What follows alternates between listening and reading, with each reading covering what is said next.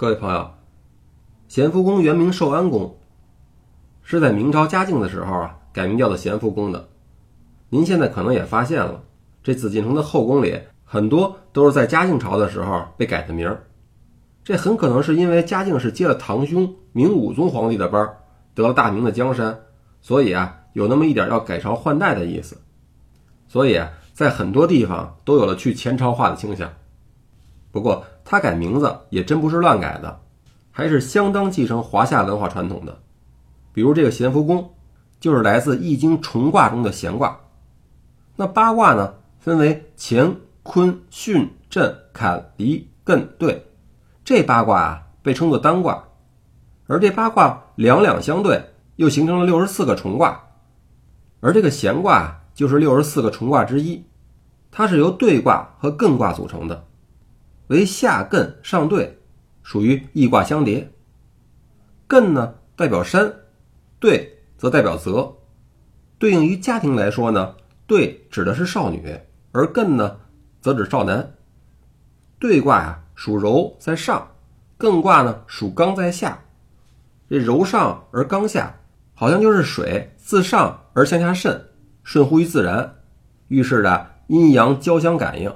所以呢，也就被用来象征着新婚，而运势自然了，当然呢就会寓意着如意吉祥，也就是俗语里常讲的阴吉得福。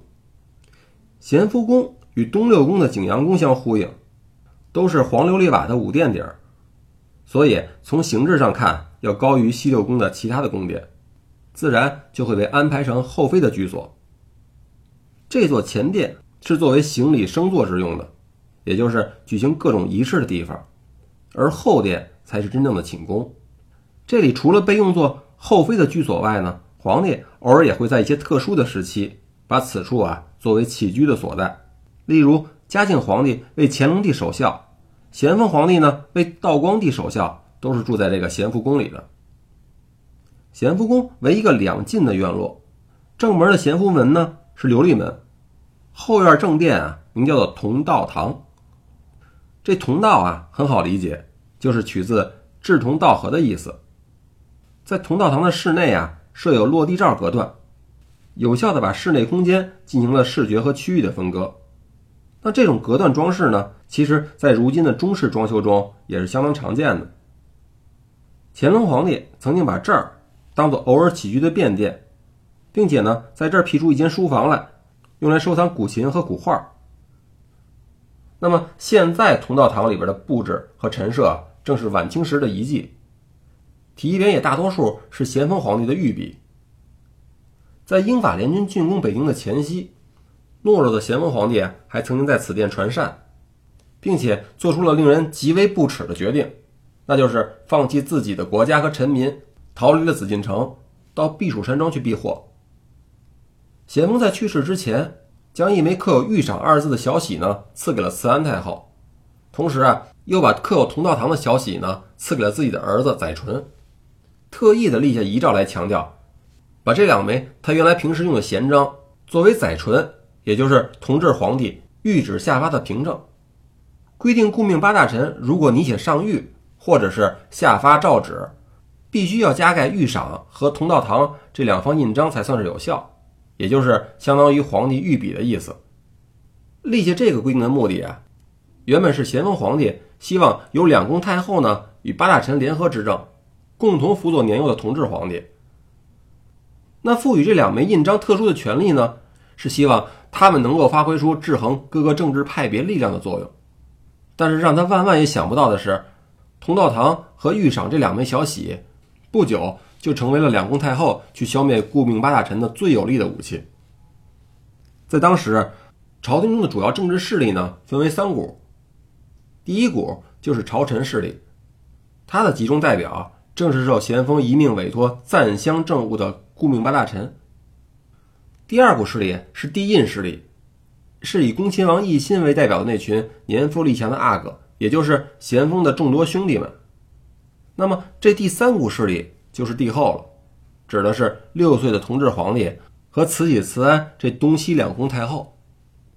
由于这三股的政治势力的核心归根结底都是围绕那个年仅六岁的同治皇帝。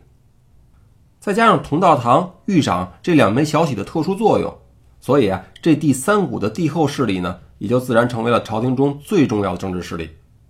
从三个政治势力的力量对比上呢，显然也是最占优的。在对待顾命八大臣的态度上啊，帝后与帝印双方从利益角度出发其实是相同的，所以他们联合起来共同的对付顾命八大臣，也就是必然的结果了。稍微多讲几句。这玺印作为一种凭证的工具啊，在我们的生活中有着相当重要的地位。就拿签合同来说吧，跟西方的国家不一样，在我国如果没有印章而只有签字的文件，绝大多数都是不被认可的。即使在经济非常落后的地区，那些不识字的人也都知道，这契约上如果没有个印儿，多半是没用的。记得我小时候，邮递员呢，如果来送信。都会让收信人带着名章下去，否则啊，如果没有印章，即使是本人去取信，都很可能不给你。那这种印章文化在我国的历史也非常悠久。我国目前出土印玺年代最早的呢，是在战国时代制造的。那时候，无论国家、官吏还是个人，在政治生活中都必须以印记为凭证。这样一来啊，官方和私人的玺印啊就应运而生了。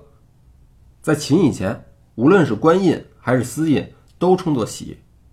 到了秦始皇统一六国以后，很快就制定了一系列严格的等级制度，这其中呢，自然也就包括了印章。从那时候开始，就规定只有皇帝的印章才能够称作玺，而其他官员和老百姓的印章呢，就只能叫做印了。于是打那儿以后，印和玺就开始有了等级的差别。皇帝的印称作玺，这项制度从秦一直延续到唐代。那到了唐代武则天的时候，这位女皇呢，因为特别的迷信鬼神，凡事啊都要讨个吉利。